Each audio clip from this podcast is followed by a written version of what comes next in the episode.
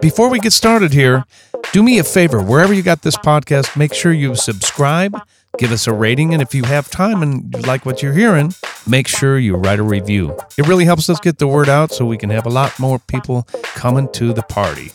Hey, everybody, I'm St. Paul Peterson. Prince gave me that nickname, and I've been lucky enough to tour with people like the Steve Miller Band, Kenny Loggins, Peter Frampton, Donny Osmond, to name a few. And when I'm not playing music, I love to run. And this is a podcast about how we stay healthy on the road, physically, mentally, and with our families. Welcome to Music on the Run.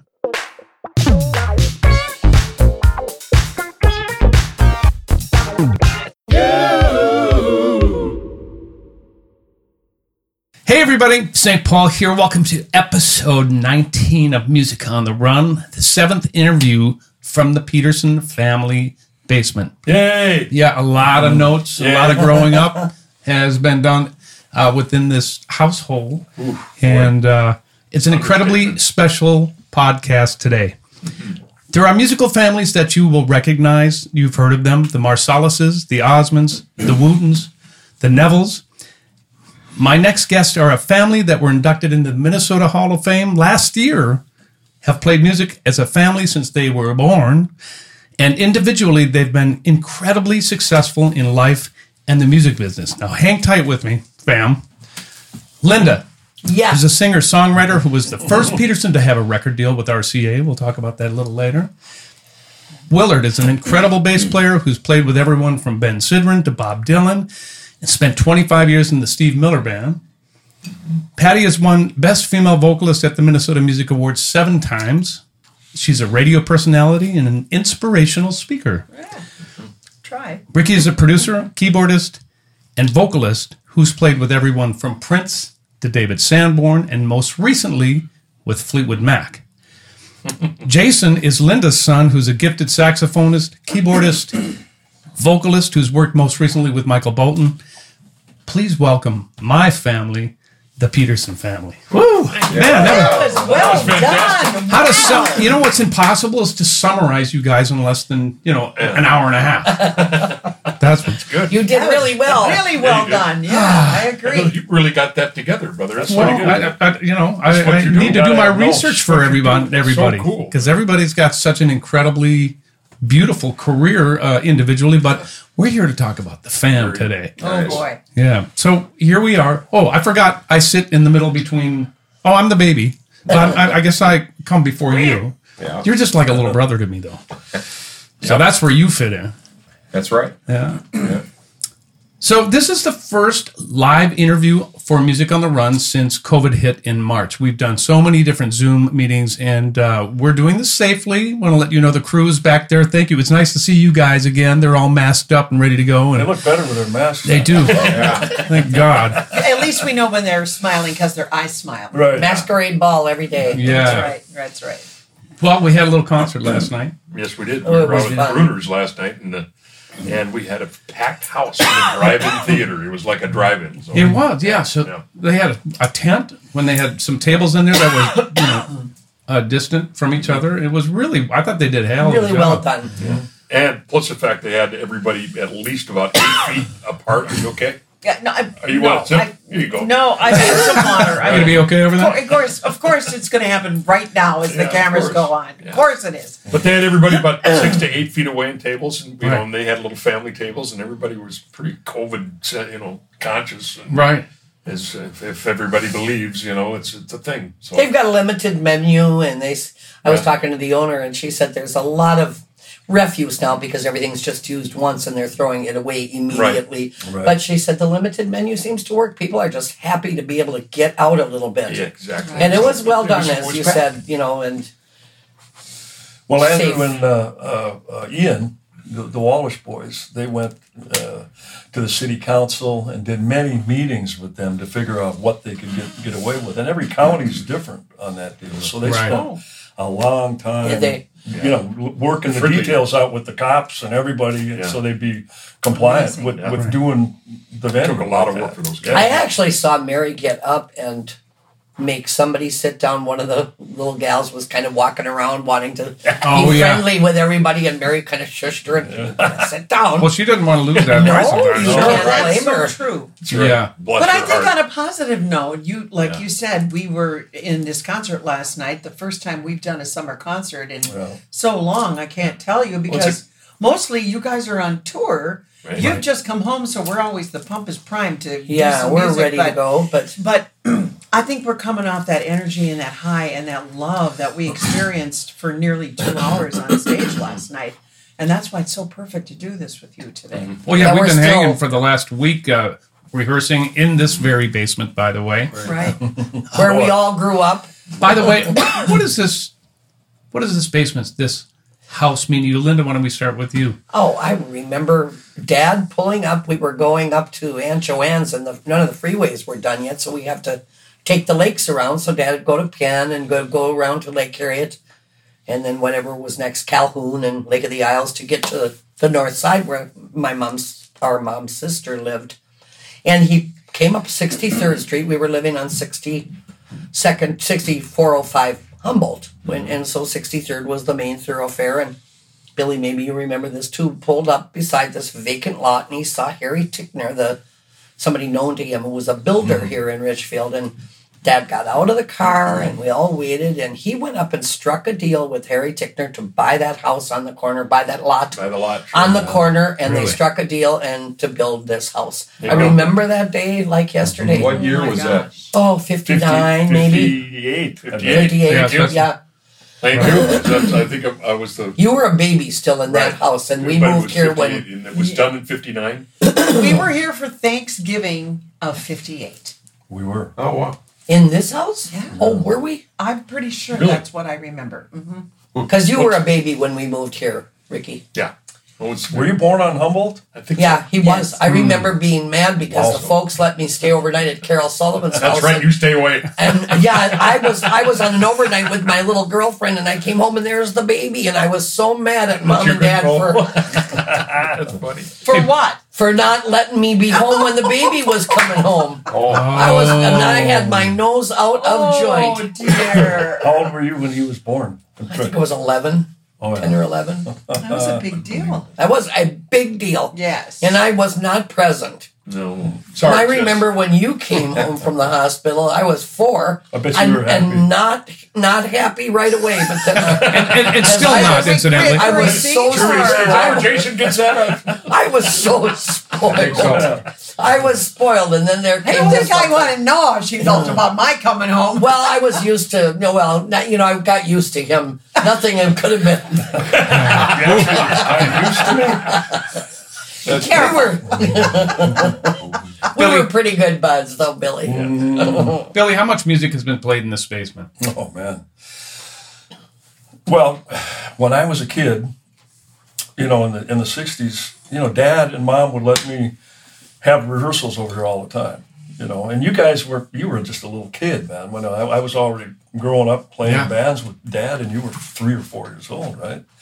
So he would let me have a big band. I'll never forget it. We'd set up over where Davide's sitting over there. A big band would be in this basement. He'd let me rehearse with Mickey McLean. Mickey McLean, I remember Yeah, those I days. remember. Kay Yeah, I was hanging in the corner. Yeah. Man. Yeah. wow. But so I mean, back in the in the '60s, you know, I mean, uh, Jack Gillespie, uh, the guy that got me that that tour with the Righteous Brothers, was Dad's uh, uh, running buddy, Jack. You know Jack. yeah. Yeah. And so Bobby and I, we could read music. I had the big big Ampeg B25 amp or whatever it was, so I could read and I could play the show, right?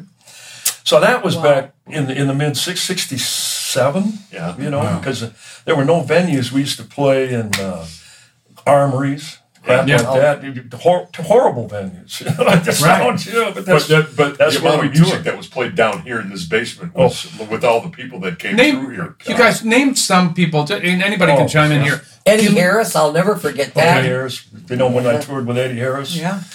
back, well, that's when Hazeltine was about 18. I think I got him the gig with Eddie Harris. Eddie knew me from Chicago.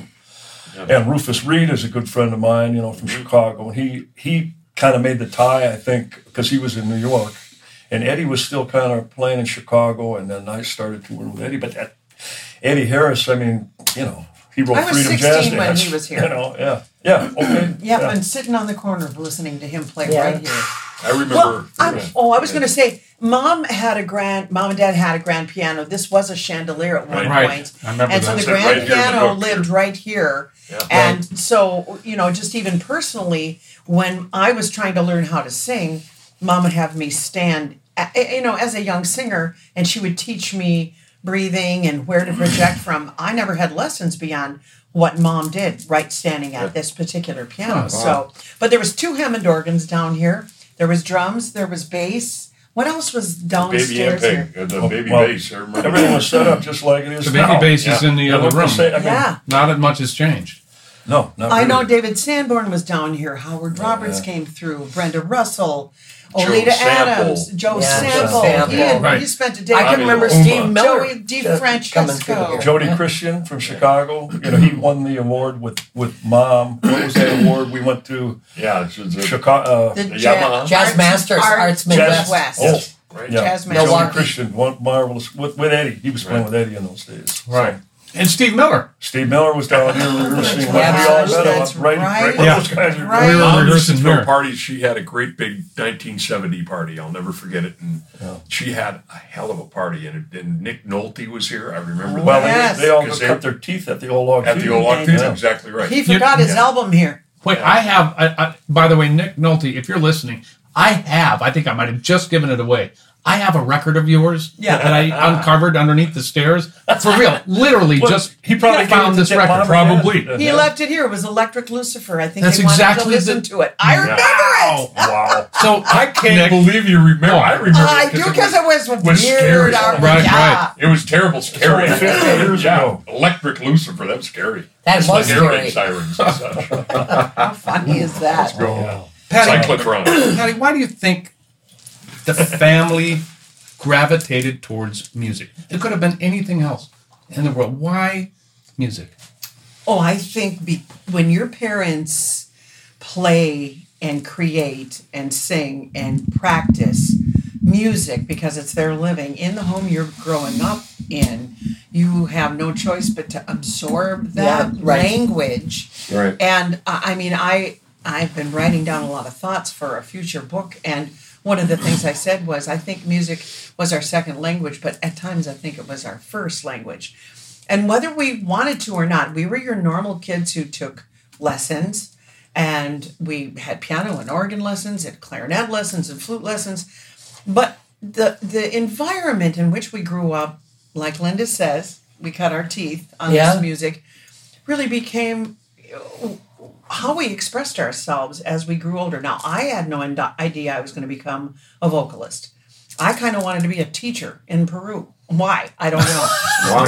A teacher yeah, in Peru. I've been Come up past life stuff. I have no idea. I don't know. But but as it turns out, I think that how can you escape what's going on in your own home? And I think they probably saw the glimmer of the talent in us as we were getting older and would start to oh sing this note or or when we were really tiny. Well, we all gravitated towards the instruments that were here too. Well, they they were used all to just just leave, leave, leave the instruments Oh, around. dad, and dad, mom had rehearsals down here all the time. In the 50s, Everything. 50s, 60s. 50s, 60s, and Okay. they had people down here all the time. They Right. were doing jingle um, demo tapes for because dad was a jingle writer also. Well, wait a minute. So before you tell the story, Yeah. talk about mom and dad and their history a little bit. Well, that's I wish I knew more about dad, but uh, I mean they they had you And know, fam, they were chime at- in They were if WCCO. They were uh, they were staff um, musicians at WCCO radio for in the 40s and 50s, I believe. Am I My right? mom started it in the 30s. Really. On radio? She was Patty, you probably 15. know more about she it, was yeah. 15 when she started, and Jeez. Well, she this was was going. CBS radio. Yeah, Yes. CBS radio, but it Right, was right. CCO here. She'd right? bring her homework. To the story went Really? to, to the I didn't station. even know that. Yeah, So you guys chime in on that one. yeah. Well, and and she'd I- go out on gigs and do her homework on the breaks. Her her older brother Donald, who was a saxophone player, would hmm. take her out on gigs, and Yeah. and sh- Well, it was okay because he was of age Yeah. and. Normal children is kind of the jury's out on that. I Yeah, know how oh. normal we were. Patty gave me a 'Cause that's sign not that normal says, growing up with all that. remember, music as far as everyone Nobody knows, we're a nice, normal No. family. That's right. I have that hanging in my kitchen. That's right. Didn't you you used to ask your your friends like what We all instrument does your dad play? Oh yeah, we did. It was like every. Your parents must play too. Oh, my dad's a Right. piano player, organ player. What does your dad play? Yeah. Well, sure. We all assume Instead that. of what does your dad do? Right. Right. Right. And what, what instrument does he play? Exactly. And I re- I love this story because dad and mother had to work a lot and and we would be gra- grandma would babysit us, but dad had one of those first small basses and Billy was interested in the bass and he'd put the bass onto the grand piano. Don't Billy, don't touch this. It's very, very fragile. touch. Oh, Yeah. well, That's those were right. the And you- magic. And you live that too, man. You, you do that to your kids, and it works. It Oh, yeah, works. yeah, That totally reverse works, yeah. psychology. Reverse Hey, you see that psychology. Yeah. right? Don't ever touch that. Don't, That's don't. my buddy's bass. Yeah, don't ever. And then so the minute he left, I used to be so paranoid of putting it back in the right In the right place. spot. the. Exactly. I used to No, mark there was it a hair hanging on Dad- it, yeah. Dad's gonna find out I played the bass. Oh. And it was an old oh, aluminum upright student bass. You know, I was probably 14. I was already playing electric. Yeah. The Kay But bass. The Kay bass that he Oh, bought. forget my in the God. Where 50s. is that bass? Long, Long gone. gone. I brought that bass home. Do you know? I gave From it to somewhere. BJ. Uh, uh, um, BJ. Bonin. BJ Bonin. He might still have it. Still. Wow. I bet he does. He's a musician as well. I know he's yeah. Yeah. So remember BJ, I gave it to him as a kid. That, It's just say, hey, I got you know I had all these basses in those years, and I just gave it to him because he was interested. Yeah. BJ being a cousin of yeah. ours. He's my Yeah. Ricky, what were you going to say? I was going to say that I remember playing that bass down here when you had the new the Ampeg uh, bass amp, and it was all brand new. well, the baby bass too. Well, no, Ampeg- I didn't play that, but that we I, I'd take that Kay bass out, and I remember playing. Uh, I'm gonna have some bottom to make you dance. Oh, sign a family song. yeah, and bow, bow, bow, bow, bow, bow. Just loud. Just just loud. and distorted and tearing around. It was great. Right. Yeah, there you go. So that was a good one. What else were we going to talk about that one? That was uh, growing up and dad actually. Um, I remember when we were hanging with him. The, the times that we got to hang with him, he would take us um, like to the armory when he was setting up a big band to play for Sonny and Cher. Sonny and Cher and and the Righteous Brothers and that Yeah. kind of thing. I remember him uh, taking me with him to do that, but. That besides that was the baseball games because he was the organ player at the Twins Right.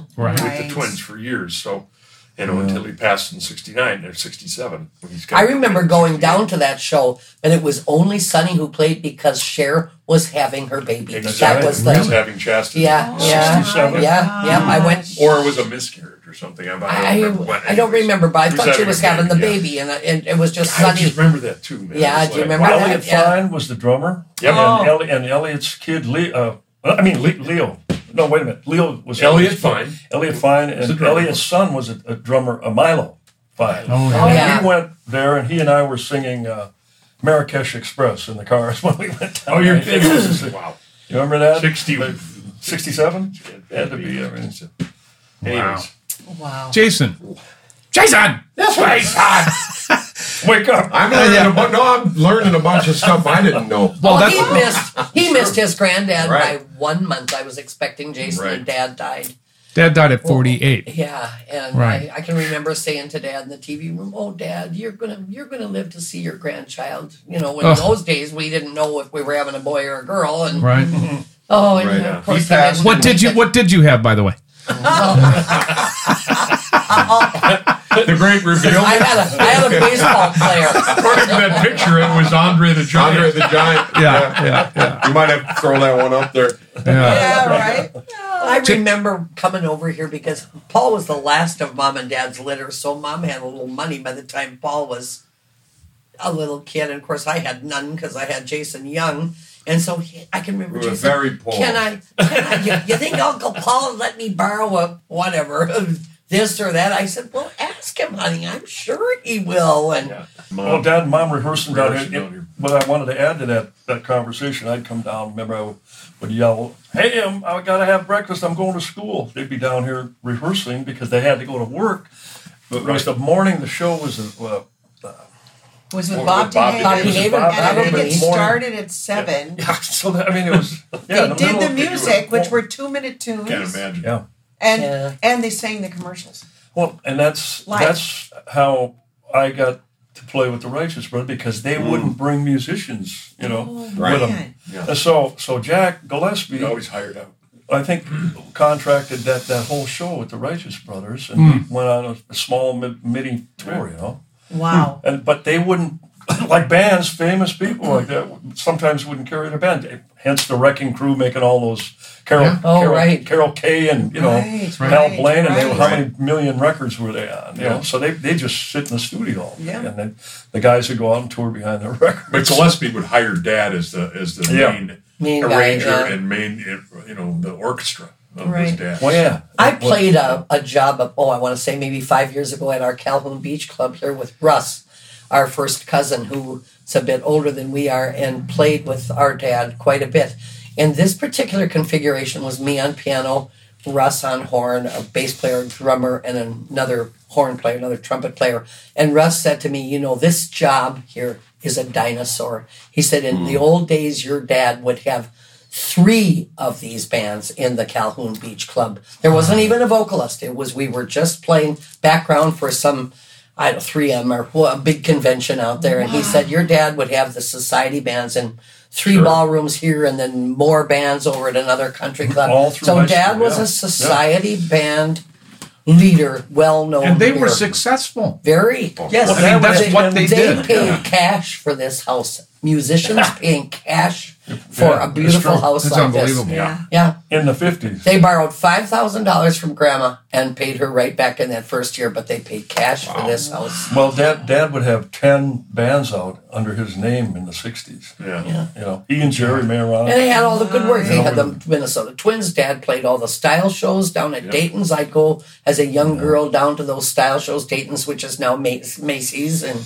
And mom was was she, was she home like like uh, taking care of the kids mostly when dad was doing all this stuff, or was she on those gigs too? she would be the band leader. Dad would be on band one of leader on one, Marty Okay. lead on another, Mother Yeah. on another, and Sure. I don't know who all he used, but he had Oh. several band leaders, right, Billy? And, Many- and he'd have many bands out in a given evening, and Well, I think Dad also created the template of being he worked from home, and so he contracted from our home office, Mm-hmm. and yet then he would go out and play the different gigs or or whatever Sure. it was that was needed of him. And I remember this more after the uh, the time that they spent doing music with WCCO Radio when before canned music came in, but. So that was a really hip thing to have your dad at home, even though mom was still responsible, more responsible for all the kids and the meals. for suppers, there was a meal on the table every night. every night, all of us sitting around the table for dinner, and but but that was really cool because both parents were home. I remember Dad going away in the mornings, though, because he would come home um, in the '60s, and he would come home. It was like a normal job, I think. Didn't he? Don't didn't he have like a? Yeah, he sold. Uh, Oh, then organs. that's right. Of course he did. He Right. sold Hammonds. He Yeah, did. he, he did. He he, He drove was up over at to Bodine's. Bodine's. At Well, he Train, was yeah. right. That's what it was. Yeah, Yeah, you go we up had, and then we had a garage full of Hammonds, you guys. We had Really? a garage was full of the left side or the right side of the garage was Yeah. all Hammonds Yeah. in the boxes. Well, now you know where you get it. Yeah, yeah. I got the pack rat from them. Oh, that's equipment. I know I got EVPAs in there. Yeah, the basement still looks like when mom and dad were here, Paul. Oh yeah. Hey, do you so think that? I mean, of course, Dad died when we were all young. Do you think Mom was and Dad were surprised that we all chose the life that they chose? Well, I- you guys hadn't done that yet by now. Yeah, when exactly. Dad had No, no. passed. I mean, he knew.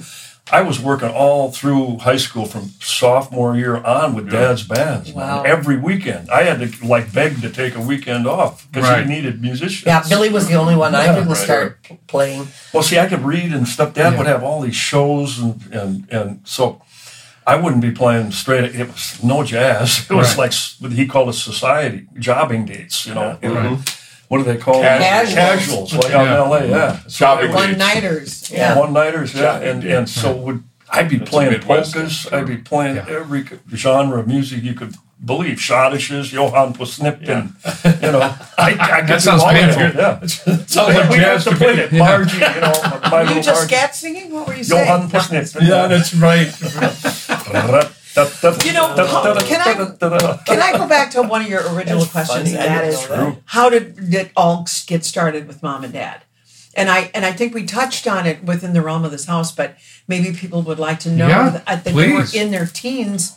Uh, I think they met because of the big band scenario that they would Mm-hmm. have, and and I think when a dad was playing piano in a band that played her high school, from what I remember reading from mom's journals after she was gone. But she tells the story, and Linda, you can help me, is that back in the day when she was 19 years old, there was one car. Yes. And the one car would go pick up all the musicians. They had a gig at Excelsior Amusement Park. Okay, and then the girl singer had to choose to sit on somebody's lap. She mm-hmm. looked around at everybody and looked at dad and said, You're cute. And the rest is history. so there you go. They were 17. They worked at Dance Land where the Rolling Stones played in '65. Oh, And I met at we, Dance ne- we on a never saw that as, No. as kids No, but. They they, mom told the story, and it's just really kind of, yeah. It's fun to include But that. you can you can embellish on that. This is something I didn't know. Patty, tell about about the dream when mother was in her last days. Well, mom spent a lot of time sleeping, but I said, I asked mom, Are you dreaming? What are you seeing? And so she Mm-hmm. spoke like the young girl, and like 16 years old. And she You asked her even, "How old are you?" Right? Yep, I did. I had the guts to ask her and then document it. and uh, she said, Oh, I'm with Joanne and I'm with, with Willie, and he's cute. I think he likes me. and Whoa. she says she's 16 and she didn't talk about the music, but is that? I had no idea. I'm thinking, oh, that's nice, mom. You're, you know, I didn't quite believe her at this point. But then when I read the journals after she Yeah. left and I see this story depicted, I went, Oh, wow. oh, Yeah. It was real. okay. But- 16, Yeah. 17, North High, dad's in a band that's playing her her dance, I guess, and Right. um, he wanted to dance with his girlfriend, so they asked her to go up and sub her, and she wasn't happy. Oh, That's both. That's a great Wow. story. I, I didn't I know that one. That is a That's good one. story. Yeah. Nah. So anyway, music has been our life ever since they got together, and that's how they made their living. End of line. That's, Right. That's Yeah, it. yeah. Huh? Right. That's exactly right. yeah. And I remember mom being gone every single weekend gigging Yeah. when I was growing up because I was four when dad passed. Mm. You were at home and you took care of me. Yeah. We You were two, the used twos were three, gone. Three Yeah. musketeers. That's right. Yeah, pretty much. That's right. Yeah. Yeah. Yeah. Wow, that's crazy. Jason, Yes, Um, gotta gotta make sure you're awake over there. yeah. Tell me something about your mom that most people don't know. Tell me about your mom. Wow. G rated. Okay. My mother is a great Italian food cook. Seriously. Yeah. Because we, we, when I was a kid, we would move around. She did gigs in New York and Atlanta and, and with Pops, and you guys had a trio, right? Right. You guys would work with. So you got an Italian meatball uh, recipe from when we lived in North Hollywood, right? We lived in North Hollywood at the time, and they were so unprogrammed for children that there wasn't even a kindergarten. They, wow! even the fir- explains a the lot. First, the first grade had only a half day. He was swimming in the pool with I met Michael Jackson in the cast of The Wiz when I was six. up the street at, at the Yeah. pool. I'd go, I'd go sneak I over to that the either. I hotel didn't know that and, and break into the hotel and hang out. And Michael Jackson was like, "Hi, I'm Michael." But what he's And, re- referring to but- is the super of the building. Yeah. They were from they were from the East Coast, Jersey, or something, and she, she was very Italian. And she showed Cherokee, me right? that was on Cherokee, Yeah. North Cherokee, just off Hollywood Boulevard, and they they showed me how to make sauce from scratch Mm-hmm. and put a potato in the sauce to thicken it up and put a, a pork bone in there and to use that taught me the difference between Italian parsley and regular curly Mm-hmm. leaf parsley and So you guys would all agree that Linda's a heck of a cook. Oh yes, yeah. I would She's got the real deal Italian down. But So- was in New York Mm-hmm. Uh, when you had your record deal on RCA. What was Jason? Were you living here or in New York? No, when we I all li- went out and recorded in. I lived in New York then. Remember, you drove out with Lynn Ann and Yes. Teresa and Tracy. Your oldest They were girls little were little little, tiny baby. Tracy, Teresa was a baby. Uh, we didn't even have Vanessa yet. It was just Who did Jason. That was seventy six. Yeah. Wow. When did we cut the stuff for RCA? Seventy-five ish, Yeah. Okay. And they flew Billy out. Don I got Heckman, right? a, a record RCA deal. record Don. Heckman, who went on to be the uh, LA Times critic, still is a very good friend of our family. He he did a nice critique on Patty when she played vibrato not too long ago. But anyways, remained a family friend and and was my mentor and was the uh, A and R guy at RCA and signed me on. I was a naive kid from Minnesota and I happened to call on a weekend. Thanksgiving weekend and actually got through, not realizing you don't do that. You don't you just get through to the powers Did he that pick be the phone up? picked the phone up, Wow. liked my Phone up, took your speaking voice on the phone, so decided to talk to me. Unbelievable. Yeah, so I just got in the door where you never really would. Did he get you on Spotify? I don't think Spotify was a thing Yeah. back then. That's quite a few years ago. What about musically with your mom? Talk to me a little bit about her You know, musicality.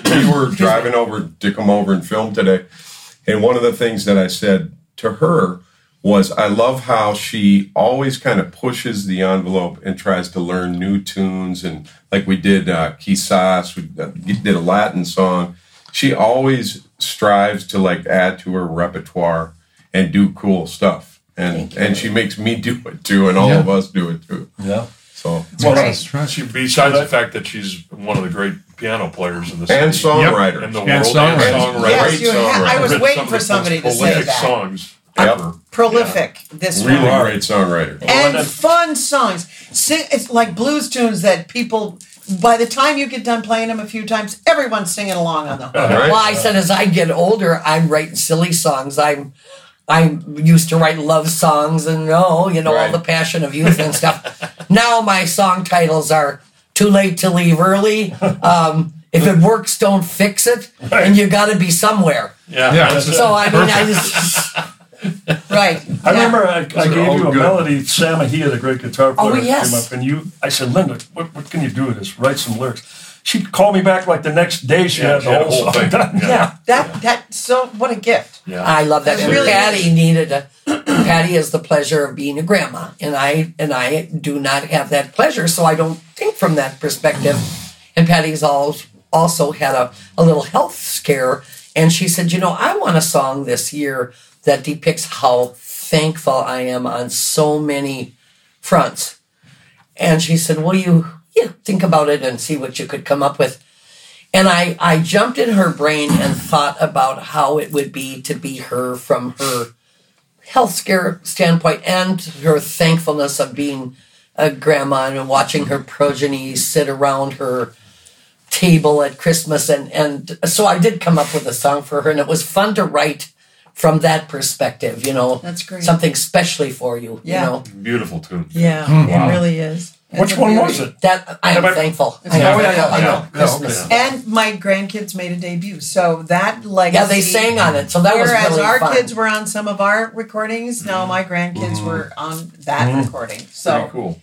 and and it is. including a "I love you, Grammy" at oh, the Oh, end. yeah. It was Oh, oh, Yeah. You know, that um, same thing. Dad used to get us when we were little kids to Yes. sing on all these commercials. Commercials, I don't know yes. if you got in on that. I did. Oh no, Did you? Ricky and I did. We had Did you our guys- own little time frame as well, and so did our kids. Because then I did that for You did four that. of our kids. Right. Yeah, and for my daughter too. You That- had that's what I Vanessa. mean. Yeah.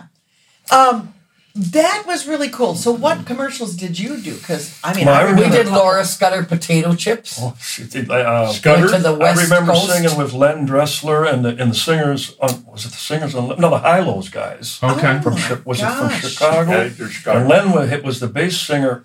Is it that Singers Unlimited or the Hi-Lo's? One of the.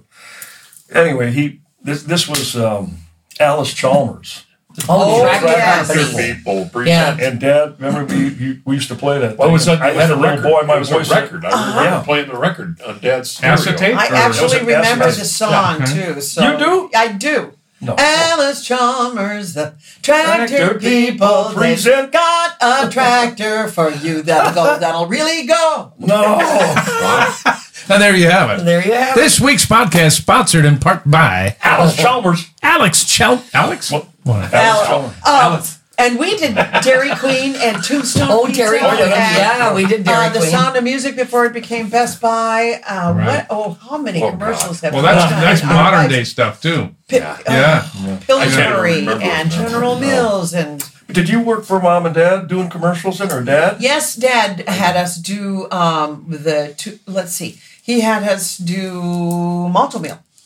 That's Okay. right. It was Malt-O-Meal and then probably probably some other ones. Yeah, mm-hmm. well, I remember doing malto meal, and Yeah. we did. Um, Yo-yos were free in Malt-O-Meal. that's correct. I'll never forget it.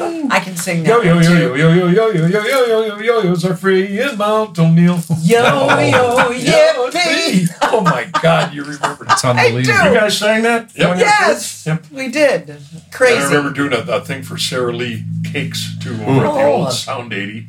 Oh. And Billy did the voiceover for it. And I, I had to oh. show my hands. His hands were too old looking, so they, Oh, they wow. used kids? I my wanna hands in the hands, yeah. commercial. I did the voiceover. You did the voiceover. Wow. Yeah. It showed your little hands. Yeah. Oh, honestly. Cute. oh my gosh, Grandma Willie we're- wrote a bunch of really big jingles, didn't he? Sure did. Dad. Hamm's, beer. Hamm's I was if he wrote that actually. Ernie Garvin who came up with it, but he collaborated with Dad all the time. Okay. Ernie came up with the cardboard box sounding like a tom tom. Okay. Right. Yeah. What what, are, what were some of the big well, ones? that was. I remember Airline. sitting on the floor with dad, and there was uh, some people coming in from Chicago who wanted to really, you got to come, you got to write a commercial really quick for Northwest Airlines. And I remember Oh, yeah. sitting up, so we were already in this house, but sitting on the floor with dad. I was about 12, and he was writing that Northwest Orient Bong Airlines. yeah. Yeah, and that they stole it from him. Nice of them. Well, yeah. Never gave him credit, Was it never Chicago or L.A.? I think it was They Chicago. brought it to LA. They Yeah. brought it to L.A. And it and they took it and they, and Yeah. just said, So the yeah, we business wrote hasn't changed at all since. No, wonderful right. business we've chosen. Right. But but what I think is interesting about that is Dad never did anything about it. He didn't. He wasn't. And there was another time when there was a, a a critic from the paper who, when he was playing his jazzy tunes as a Minnesota Twins organist, Will. Will something his Yep, name was. exactly. And, And he was I'll, just a I'll think about man. it. And he really kind of, like Dad did the Star Spangled Banner with flourishes. And Yeah. he took him to task in an article. Hmm. And Oh. Dad never never touched it, never did anything. I didn't get that. Uh, I didn't hear that gotta one. Go get them. It's it's somewhere. Yeah. Oh, yeah, it's around. It's it's Will, Wow. what was his name, man? Do you remember Will something? Was it And I'll never forget Rogers? it. No. No. No, but he had a picture with I big glasses. Big. I remember that Yeah. Cartoon. Yeah, it was a cartoon of him. Yes. Anyways, I'm sure Siri could tell us. weird. Yeah. Hey, Linda, talk about your little brother here a little bit. Oh, Tell me oh, about Billy, Billy. Boy. We we we were good buds. Still are. He he would pick me up at Richfield Bank when the he, he and his buddies were seniors in high school, and I had my first job, and we'd go to Henry's Drive-In and have cokes. Wow. and, and- and on Lyndale there. We were just good, just good buddies. I mean, Yeah. we didn't do music together in those days. I mean, Right. but we certainly did later on. I I was um, going to go to Denmark in 1985, and I'd been singing Carole King songs. She was my hero, as who I came up with in the business. And Billy said to me, "Look." If you're going to go to Denmark and go hang in Europe, you have got to put a jazz book together. There, that's what they want over there. And he made me learn my first jazz tune, Round mm-hmm. Midnight by Thelonious Monk, oh. and totally turned me into a jazz singer. And we made our my first jazz record in Copenhagen in 1985. record. It's so all. Billy's, all Billy and Ben Sidran were playing in Paris, and our good buddy Bob, Rock, Bob Rockwell, great tenor player, had mm-hmm. already moved to Copenhagen, and he was my pal, and so our pal, and so I hooked up with him, and I had this cute tune that a priest friend of ours gave me the title of it. Our friend Father Bill McGrade would come out after Catholic Charities on Wednesday nights and see mm-hmm. whoever of us might be playing around town. Well, at that time, I was playing at the Holiday Inn at the airport. And it was Wednesday night. In comes Father Bill, plunks himself on the bar stool at about 11 o'clock. It was the days when we worked the 9 to 1 shift. Oh, yeah. Right. Anyway, he said, Well, Linda, too late to leave early. and I said, Oh boy, Father Bill, that's got a good song title there. So anyway, I ended up writing a, a, a now what is kind of my signature song called Too Late to Leave Early. So I had that tune and a few others in my arsenal, and Billy and Ben Sidran were playing in Paris. I had run into Bob Rockwell and a few other great musicians in Copenhagen, and I uh, Bush Billy Lacey, Butch Lacey, yes, Doug and Raney. Doug Raney. Bjarne Raspol. Bjarne Roswald and, and found a great studio that we were later told sounded like the old Blue Note recordings. Right. So I said, Billy, Vigfus. Vifu Studios, oh. Philip We- Vifus. Weefus. Weef- Yeah. yeah, I and I said, Billy, here, here's what I got going on. Can you can you come up? So he hopped on the Viking Nord Express train, came overnight up to Copenhagen. I had this the studio thing in place, and he we had arrangements. He told the whole gang just what to do. So the whole record really is Billy. I was just the vehicle for the Right. the songs, but I mean all his But arrangements. you had all all- the great musicians. They were just like it's like you know. I had it lined up, and he came in and gave orders, and, and, and the I greatest, say, the greatest guys, Doug Raney, and you he just said, "Hey, okay, Rock, you take this. Uh, oh, Doug, chord solo for Linda on this, but just you know, just like point, and then boom, You done." were producing. He Yeah, were just- yeah, but and then was- Billy sat down. I played a, a bed track on this tune I wrote called Sorry to Say, which was a contest between me and a guy named Bob Caldwell here in town back in the day. And we liked the title, Sorry to Say. So we each said, well, we'll come up with a tune called Sorry to Say. And Billy really liked the tune. So he said, just play me a little bed on it. And he said, then we'll erase your track. I'm gonna, I, he said, I got some ideas. I I'll want to play piano. Well, I want to play piano Let me on this. something here. Billy was always a, um, a musical mentor to all of us. Yeah, for when sure. we were growing up, he's the first one who ever bought me my first Beatles record, Oh, which was Oh. which was Rubber What Soul. birthday was that? Rubber Soul. Oh, it's six, six or seven or eight. I can't So I- remember, but it was so yeah, I bought great. him Rubber Soul. But all and, and and talking about you too. I mean, when we were all growing up, and and he was always instrumental in in kind of guiding us in where to go musically. True. You know, and and uh, and trying to figure out what we were going to do in our lives, and you know, not, even though he was a jazz snob for so many years. And you and Rockwell, man, it's like, look, man, you can't Yeah. can't play that, man. You guys, do, I'm gonna have to split, and you can't, you guys can't do this, man, because you suck, you know. well, you know, with For real. dad and mom, they were total jazz heads. You know? Yeah. So They we did cut our music, teeth on that you know? stuff. No, we, I was popped out, man. I mean, all that stuff that we grew up on was raindrops keep falling on my head, you know, Yeah. and, and, the, and the monkeys and the Beatles and Great You know. stuff. Well, but then eventually it made money, I guess. Wonder. Yep. yeah, Yeah. Well, then that came later. Oh yeah, it did. It did. No, but, but I, I- mean, I- while I- we're still on Billy, I just want to brag about the group that he had in, in the, those years to pri- prior to our even going to Denmark. The group called Natural Life. It got a Right. five star in Downbeat Oh, yeah. magazine. Unheard of. With Yeah, cousin Rockwell, Bobby. Yeah. Bobby Peterson, yeah, Bobby Lyle.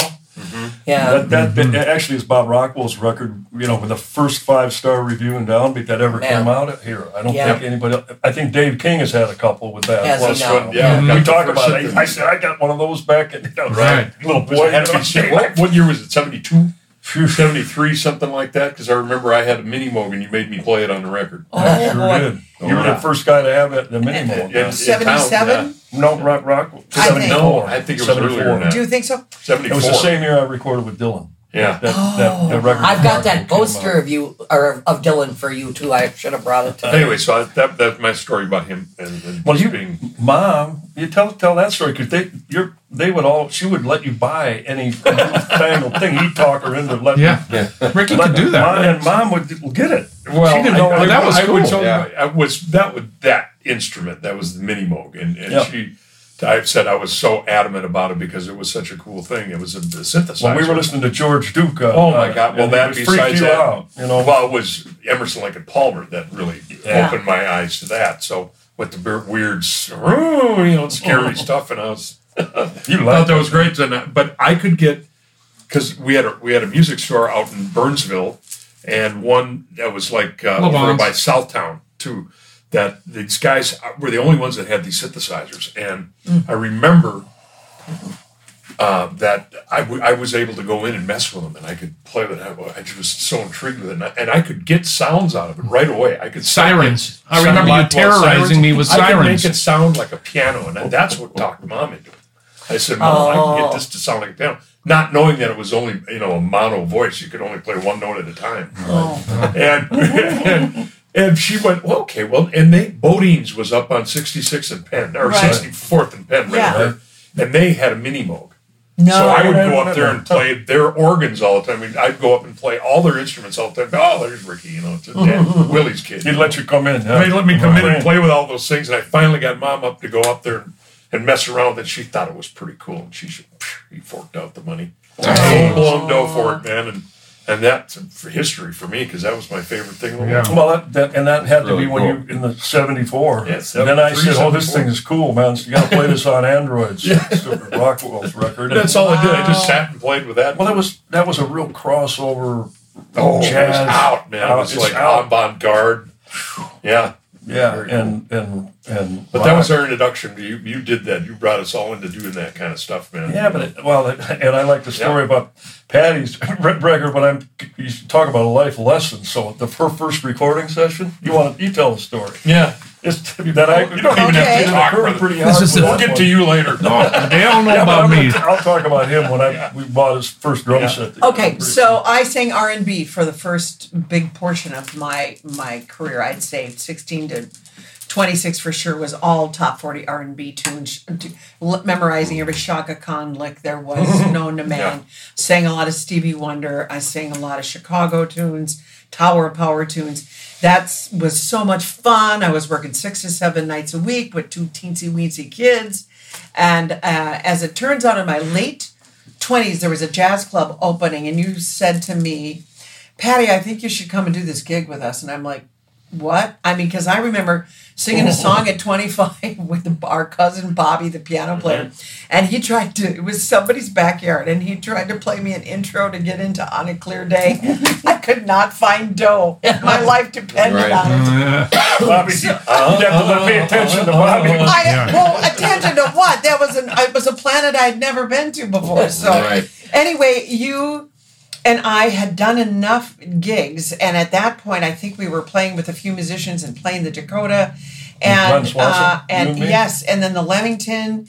And Glenn and Lee and and, and then it then it was Bobby. And so anyway this incredible trio and I was really learning and Billy was teaching me by going listen to Ernestine Anderson. Listen to Nancy Wilson. Listen and we did growing up have that as influences That's what, in what the mom house. and dad listened to. Well, yeah, but not Ernestine. And so she No. had a pocket that I was like, oh. I get this. Portland, you know. yeah. And then Ooh. at 31, I just had my third kid, and I was singing a lot of jingles, just starting to get into that business as a young adult. And uh, quite honestly, I was hired for my soulful voice.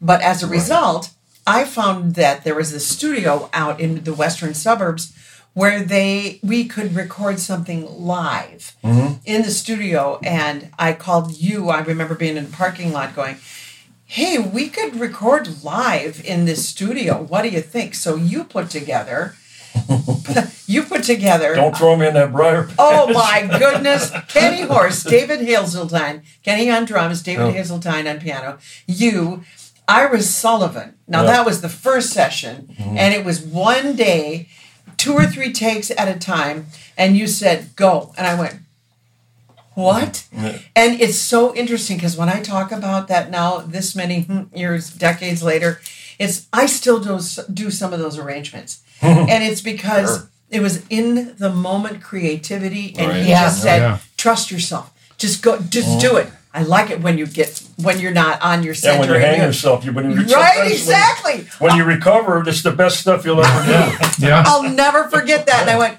It's a good teaching, man. Oh, yes, that's and- a good teaching. Yeah. And and, and I remember Ben Sidran saying, "You get the." We would do some of them were one takes, and we mm-hmm. just kept them. Some of them were two takes. And Sidran always said, "Make sure that if you're doing something live, please honor the fact that your most character is going to be on the first or second take."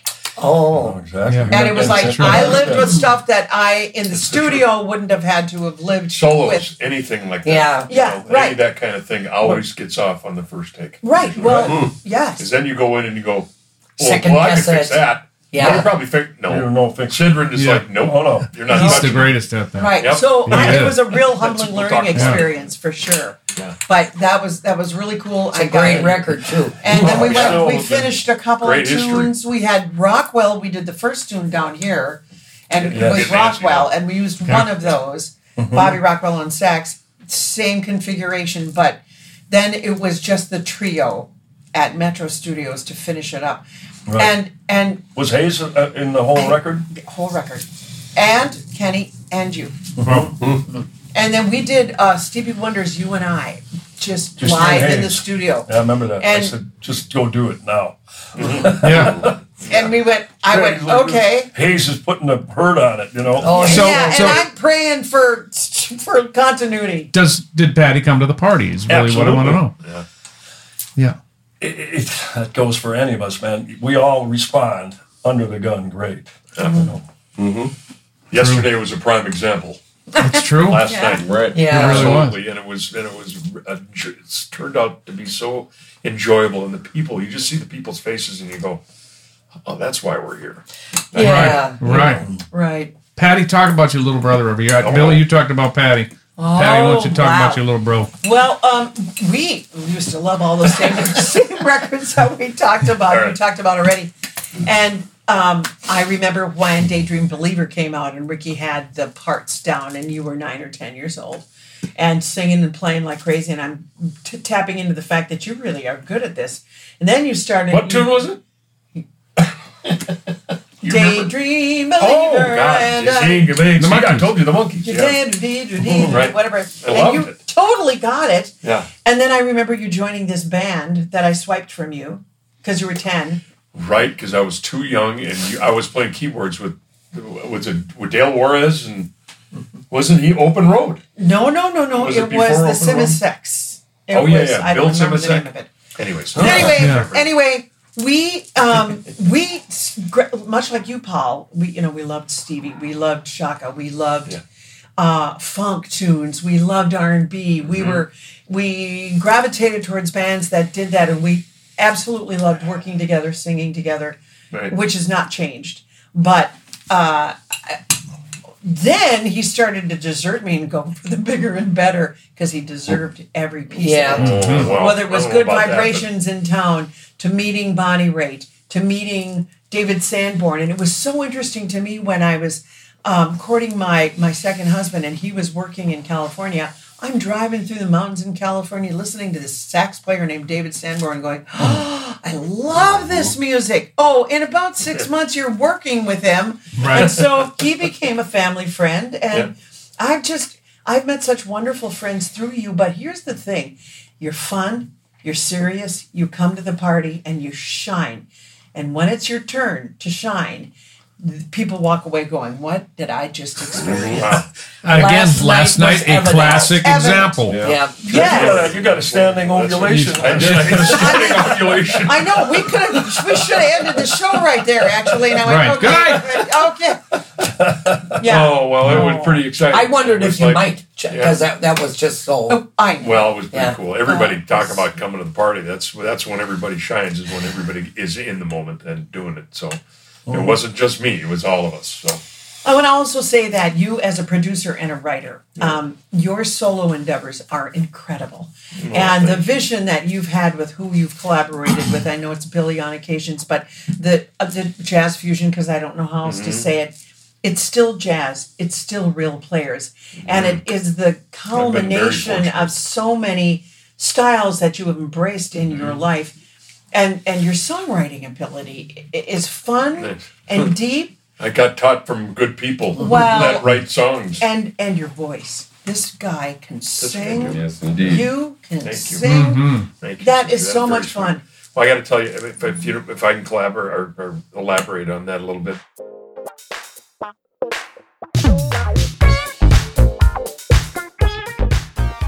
We're going to break away for a second here so I can tell you about a couple really important items.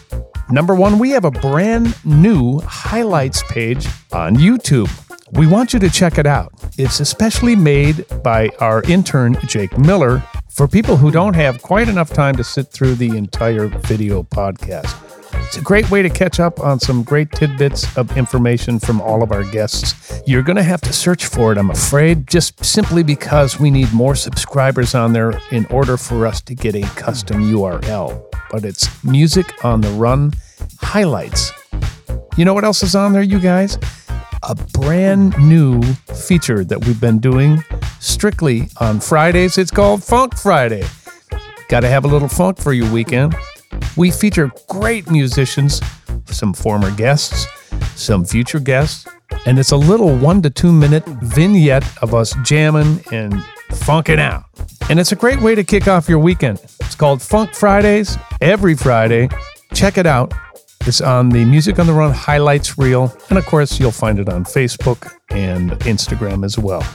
All right, let's get back to the interview.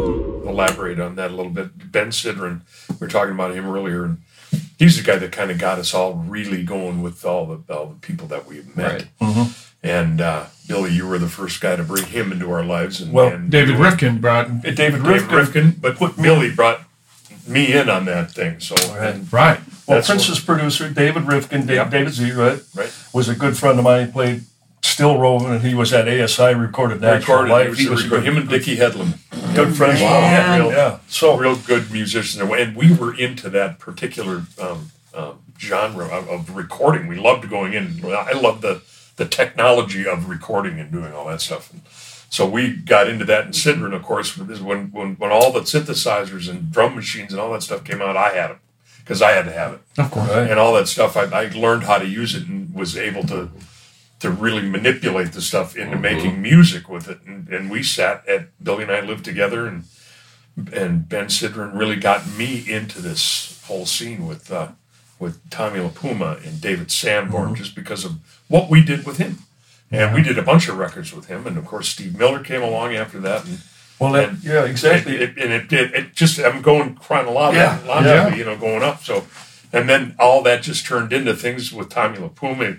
He came out to see us at the Portland Arms, and he walked in. The poor guy almost fell through the, the He's floor got a, on he's the. got a five thousand dollar suit on, and, Yeah. and shoes, and the Portland Arms is just destroyed. it's man. just where the, the porch itself was just like you know you he- he was right like when you walking open in a our door. construction zone, Yeah, he's yeah. got a terrible uh, bad leg leg Right. too, you know. So, and he comes up, he says, "Ben, what are you bringing me, man? We're a, Hard to awful. get It's like it's Yeah. hard to get. I guess so. Yeah. We but lived uh, as soon as we opened the door to this place, Billy and I had we had a grand piano, seven foot four, seven Yamaha. foot four Yamaha awesome. piano that we all got, and I have to play. That's a quick story behind that because I got found all these pianos for Creation Audio, Prince, and Billy. And Billy, we all bought it from the same place because they were cheap and they were down in Iowa, Waterloo, Iowa. We got these, Oh, these pianos. Anyway, so we had that.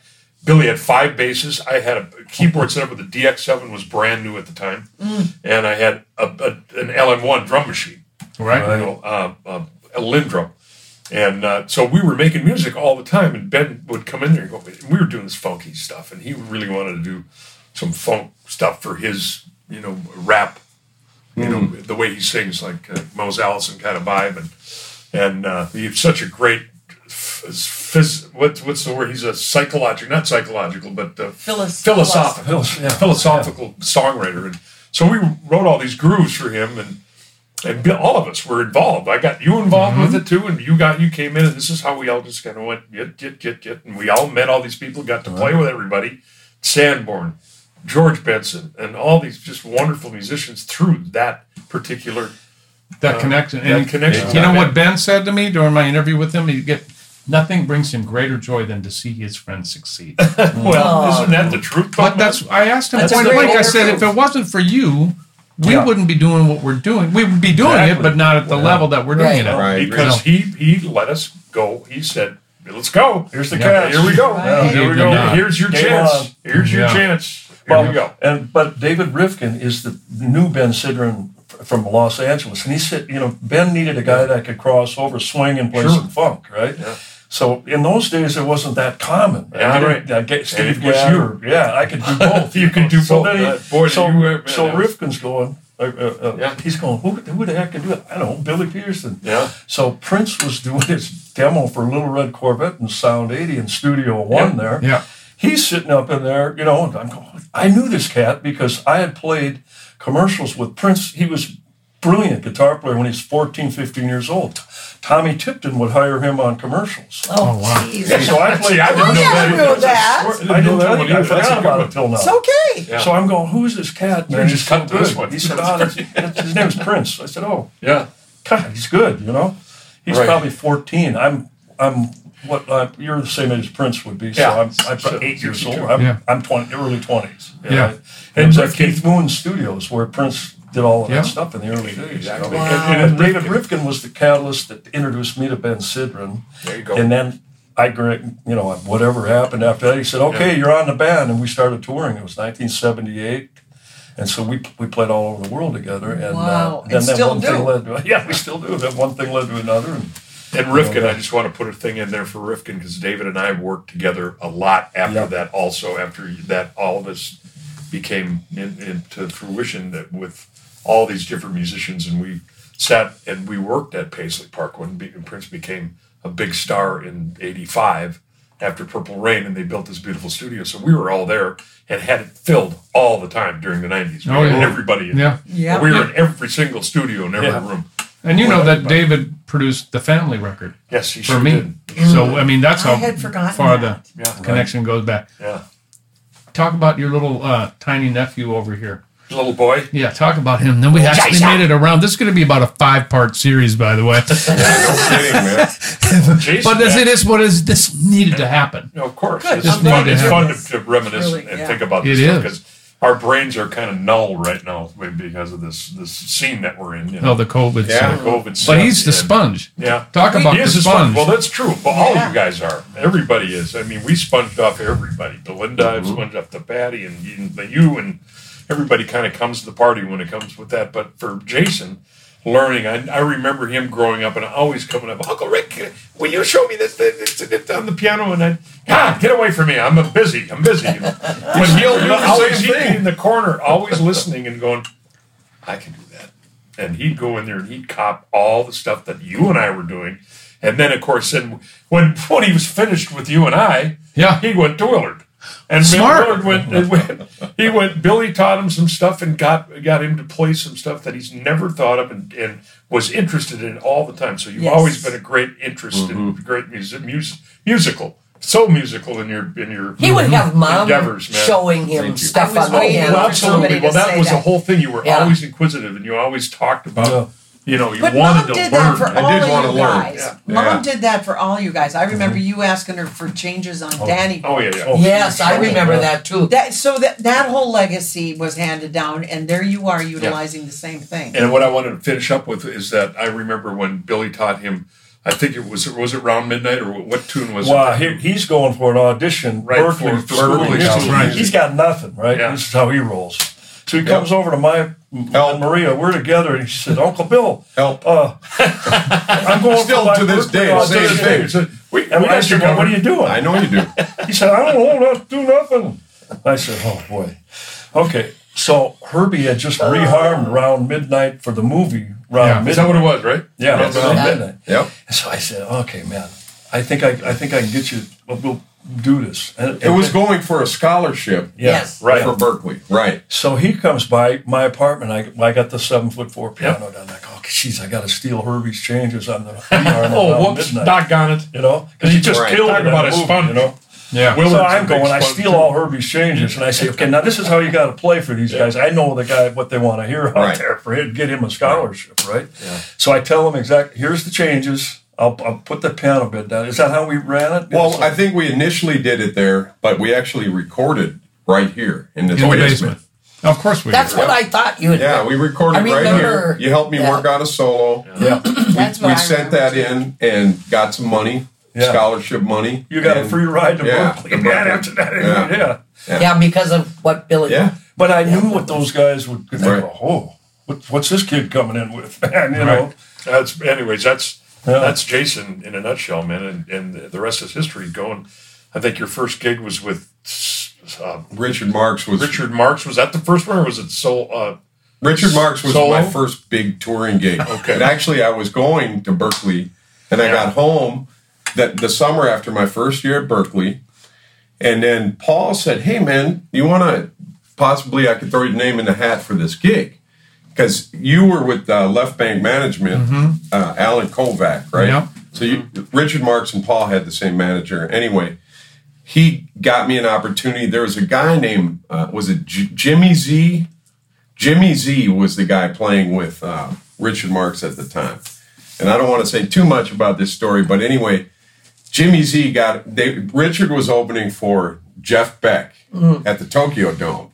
And Jimmy Z found a way to get himself fired. I'll just say that. Okay. So he gets a call.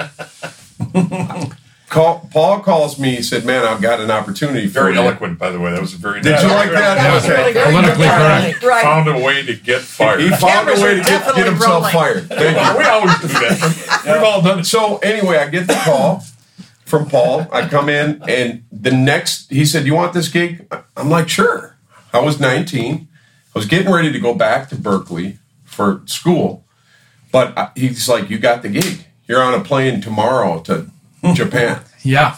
So I didn't even know this music at all. So I had like an old Walkman, and I'm trying to like learn Richard Marx's gig on the Walkman On the- on the- on the plane. Yeah. They pick me up at Narita Airport in a limo, send me to the Tokyo Dome, That's your first gig. first gig. Go. Oh, I was Well, 19. Boy, talk about Welcome to the That's game. what we do. pan. We kick Yeah. kick them to the we throw 'em to the wolves. Yeah. Yeah. So You guys did it to me. We do it to Yeah. we- Yeah. And I just Rite want to I just want to expound on one thing that's really important to me in growing up with all you guys is I've learned something from every one of you guys, in, including Grandma. Yeah, of course. And I call it the Peterson School of Music. I mean, I am so fortunate to be able to draw from that well of knowledge and experience and but you're very understanding. talented also. You are. Well, I, I do want to learn. You said that before. I, I always want to keep learning, but That's I'm thankful about. that you guys are here to help me. You know, and we all help each other. But I just want to say that. I mean, what an unbelievable opportunity to Great be with legacy. you guys. Great Yeah. legacy. That's and true. I'm is a learning a lot. Always I'm learning a lot about the backstory that I don't even know. Yeah. So this is really Yeah. cool. That's great. So let me let me read you something. I, I reached out to a few other families who are musical, and I I, I want to read you a couple of things. Here's number one. When I think of Minneapolis, Minnesota, there are three things: cold, Prince, and the Peterson family. oh. That's from Ivan Neville. Oh, oh that's great. Wow. Sweet guy. Wow. I just did, got through doing a gig with him. Go on. Number two, there is nothing in the world better than a close family. The Petersons are the perfect example of what happens when a family loves together, works together, and plays together. Victor Wooten. Yeah. Oh, wow. He should know. Yeah, right. Here's Right. number three. Here's a story of a family named the Petersons, who are one of the most musical, funny, loud, entertaining, loving, and caring families the Escovedos know. We oh. thought we were talented until we met them. We love oh. you, Petersons, the E family. Wow. Oh, sweet. Isn't that nice to hear? So sweet. wow. Hey, can we talk about you for a minute? Yeah. You know what though?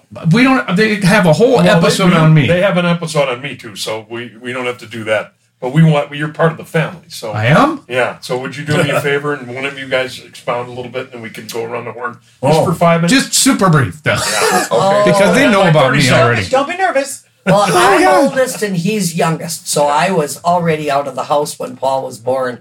He was number one, the cutest little kid you've ever seen in your life. He Towhead. could, little blonde, and the rest of us are dark towhead, hair, yeah. little blonde, Where'd that come blue eyed kid. And mom would bring him over to my apartment, and mm-hmm. and he was he could whistle. When he was nine months old, and I can, re- and I, I was, remember that. I was like I totally eighteen years old. that. I was Laughs hard I fell off the couch. Mom could never No. forget that. I mean, we were so cute and playing drums on the pots and pans, but so were you. Yeah, I did that too. Yes, I mean, I just- remember Paul. What when I was playing drums when he was a baby, Yeah. and he was so scared of the cymbals that he would hold his ears. Because he's still doing it to this day.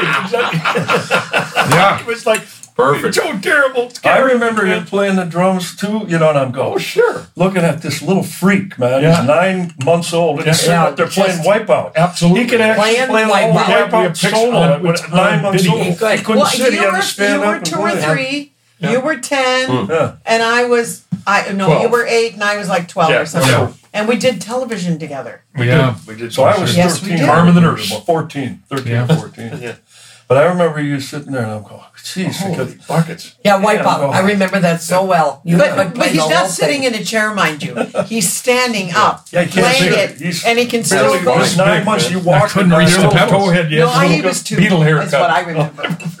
Remember the beetle Well, I mean, it was a, it was unbelievable. Well, talk about a sponge. I mean, we always talked about you being the sponge, the trickle down effect. Yes.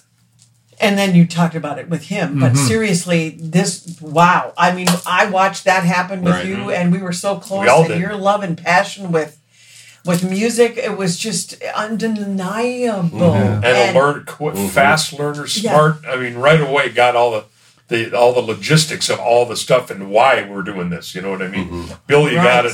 He hit it right on the nuts. You got the you know, the the got the talent, man. You got you Yeah. got blessed with all that beautiful. Yep. Thank you. Well, you I would wasn't play, expecting to hear that. You from would play guys. with Those- mom as a really, really young kid. I don't know, were you eleven or twelve? She gave me so much, And so you many learned lessons. all the standards Yeah. working with Yeah. mom and Right, but I remember you at 15 years old. He couldn't come to a gig with the TC Jammers. At You took Moby the- Dicks. Yep. Moby Dicks. Dude, You took he the said his for me. Letting you and Moby And, Dix when 15. there is, Really? I have a videotape of it, okay? Yeah. Whoa. Clarence, Yes, I, got do. those, You remember Clarence the size of Clarence? Of the course, I remember Yeah. Clarence. Jeez. Yes, Oh and you God, They let him. killed Clarence it. And it was him in. Josh Oh. Weaver on the bass.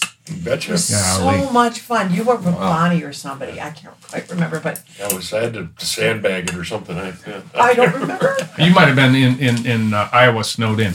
Is what I Oh, think is that you what were, it was? Yeah. Yeah, maybe. So fun. Said the Gold fan, Bobby Gold owned that place. Yes, I remember that too. Man, And I used to Talk skate. He about was a history. speed skater. I He was- a- do you know that? Yeah, I do know that. I remember that. Like when we were kids, we Speed skated skating. against each other. You Yeah. guys all speed skated, did you not? Well, We yeah, did, it's a- Billy this and is I a did. great transition because this is called Music on the Run. Yeah. We haven't even gotten to you know what people do as far as being healthy. We all have our different things that we do individually. Or try to. Oh, well, yeah, exactly. And we're not spring chickens anymore, so things have changed. We have our resident, uh, almost Olympian here, and uh, Billy, you almost made the Olympic team in 1980. Well, I, I not, didn't know. I was in '81. I think the fast. I skated the best actually in '81, so I was al- almost 30.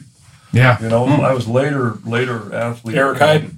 You were Skated- skating with Eric. I skated behind Eric Heiden a lot. I have, I have a funny story about Billy and, and, and us in Denmark. When when he came to do that record with me in Denmark, he was preparing for this senior men's speed skating championship. Oh. And I was on the 13th floor of the Sheraton Hotel. He would run up and down those stairs Like a crazy person. day. I would run them, try to run them with you. Is that right? I would oh try my to. gosh. And you were in the best shape of your life, you I said came after home and I that. broke the state record. Yeah, and then in you gave me the 1500 meter. medal because it was around the time of my birthday. Right. And you I gave me couldn't that come medal. to- Yeah, I remember Right. that. he said, "Yeah, I won the medal. I'm the fastest geezer in the world now." Yep. was that a bike race though? I think it was a bike race. Yeah, I was racing bicycles. Yeah, I won the state championship. I Yes. think in the sprint. Were you and Rockwell something, doing that Yeah. together? I'll never forget that, man. You guys Anyway, were you know, always- yeah, that was. Do you remember that? Yeah, I gave yeah. you the medal. I said, Sure did. you know, Here you go. yeah.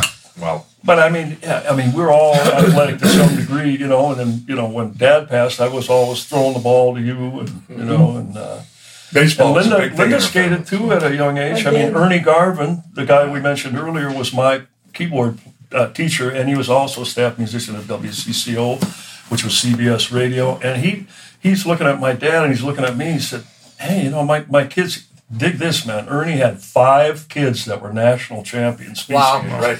Yeah. He was the greatest coach. He could see body language at a real young age, Yeah. you know. And back in those years, Tom Gray was skating, and, and these great athletes coming out. Mm-hmm. Ronnie Ikus, you know, Yeah. the Ikus boys. So Ernie looks at me and says, "Bring that kid down to the silver skates. You know, we'll throw some. I got some hockey skate, and I won the silver skates with hockey skates on." And I he said, Not Ernie speed says, he says, "Man, that kid, I think he's got it." You know, so Yeah. you know, he had, he started training and telling dad knew nothing about it. Dad was a hockey guy, you know, and uh, so then Ernie uh, spiked dad's. Um, uh, uh, he just spiked it, got him going on it, and then he started taking me to these things. And Ernie Well, would, Linda, you skated too. didn't I you? skated, and and I was good, and I, you'd get going so fast. But what the folks didn't know is that I needed glasses, and we were getting we'd get oh. going so fast, and it scared me because I really couldn't see well. I was nearsighted. I thought, I'm going to kill myself or somebody else, and I kind of went. "Meh." And I, also, I think part of it was getting to be a, a, a, a little young lady and thinking those ugly black long blade skates were not very cute. That's Wow. when it really Fashion. came. Uh, both those things. I don't know. Did you skate? I was a speed skater, but um, I never joined a team. Okay. It was, um, oh, I don't know. I grew up squishy when I was 10, 11, 12 years old. And Good, I, I, good.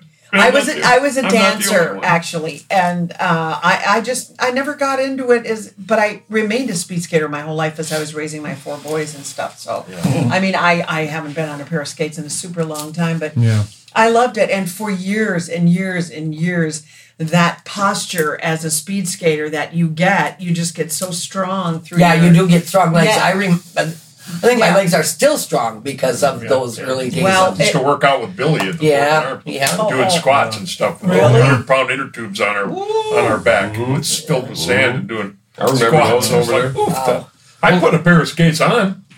Would you? Could Yeah. you bend He- over? he took Could me you bend skating over to do it? Barely. I hated it. I was freezing. I remember you I took actually, he Tracy. was really good. Paul. Paul could skated. skate. Uh, I was okay. well, with Damon. You Yeah. The only reason I wanted to do this because at the end of training, you take me up to Arby's for a Doggone apple right. cider. Oh, That's yeah. great. cute. I had to Are we him done on- yet? I want to go in for an apple cider. Yeah. That's right, hot apple cider. if Yeah, you it was so good, yeah. You were 15 and babysitting my kids at a gig we were doing in Duluth. We had a house, a band house, and you would take the kids in a stroller and run up and down the hills of Duluth. Yeah, I actually melted the plastic tires you doing did. that Oh, no. on the stroller. I did. There you go. Stroller. But overall, health at this point in your lives, Oh boy. we we Patty shouldn't be here. You came back to life. Thank you for that, by the We have way. won the lotto as a Yeah. family. Oh my God. You had an it was a aortic dissection Yeah. 12 years ago. Uh, yeah, well, 13 years ago. Is it um, 13? And, Gee. and it's only one in three people sur- uh, uh, survive, such a thing. At least at that point, I had no idea there was something going on, except for I knew I needed an aortic valve replacement. Right. But what it was doing is, if everybody, the little science project, the upside down umbrella handle comes out of your heart and feeds your body and your organs, your brain and your arms, your limbs branch off this. Well, there was a burst aneurysm, which is usually when people go, Yeah. and um, it's it's three layers to the wall, and blood gets goes down the right way and the wrong way and splits the entire way down. Most people don't make it. They don't make it when it happens. They don't make it during surgery. I'll tell you what, it, the experience was. It wasn't your time. Apparently, it wasn't my time, but Right, I know that God. Thank you for that. me, it Yes. was just such an incredible. I mean, the joy and the gratitude on the other side of this thing.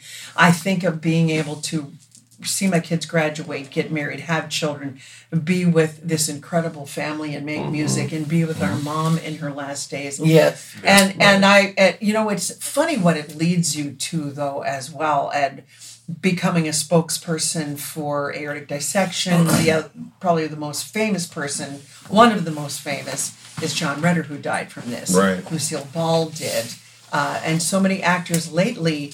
Um, you'll find that it isn't just a oh a massive heart related thing. It's actually runs in the family. So the bandwagon is to get people checked. Yeah, and, you're right. and so it's been an amazing journey. And now the boards that I sit on that are through the National Alliance on Healthy Aging and things like that, and telling my story to the FDA. I live with a mechanical heart valve.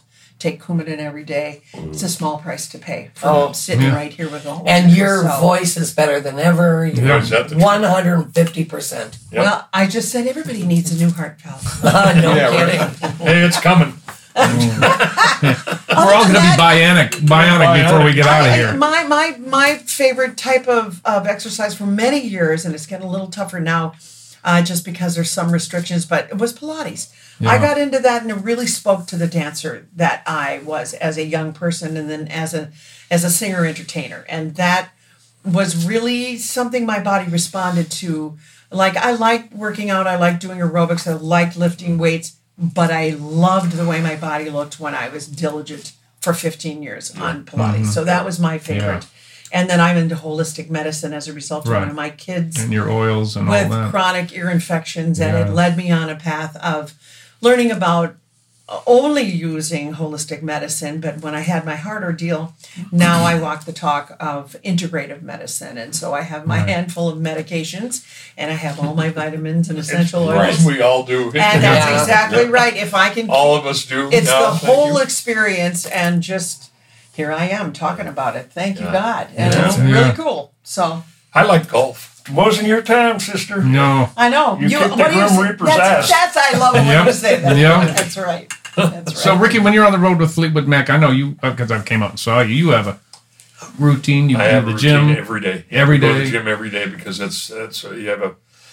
I mean, it turns into a um, it turns into a routine. You know, it really does because if you don't do that, you just you, you lay in bed. You know, you know.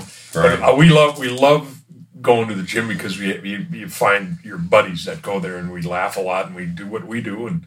And, and you can do it with other people, which is mm-hmm. great because when you're on your own, it's tough to do it Of course. you know. And we also Very like to, we also like to go walk. We do take a stroll. It's, it's a time to stroll. It's time to stroll on a day off. We strolled six, seven miles Sure. around the Oh, city. that's great. Yep. All in every city that we're in. Absolutely. There's, I mean, that's one day you'll stroll, and the other day you're in the gym. But it doesn't Yeah. matter. But a little lifting weights. I got.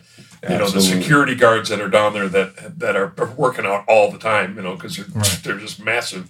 Show you how to do it, and it's Right. one, it's fantastic. Yeah. You know, so I got, I was actually, I got arms that on the road this Yeah. last time. So yeah, and Wow. in the, in the intern, I, I got a, a bad hip now. So Yeah, I see uh, that. It's going to go away. It'll go away, but it's uh, it's He'll be be- bionic. yeah, I'll be bionic pretty Bionic.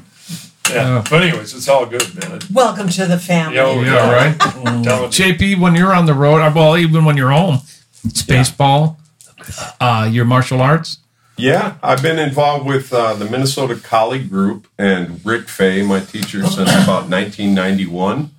And uh, that's a big part of what I do. And then I like playing ball. And the same with uh, like Uncle Ricky.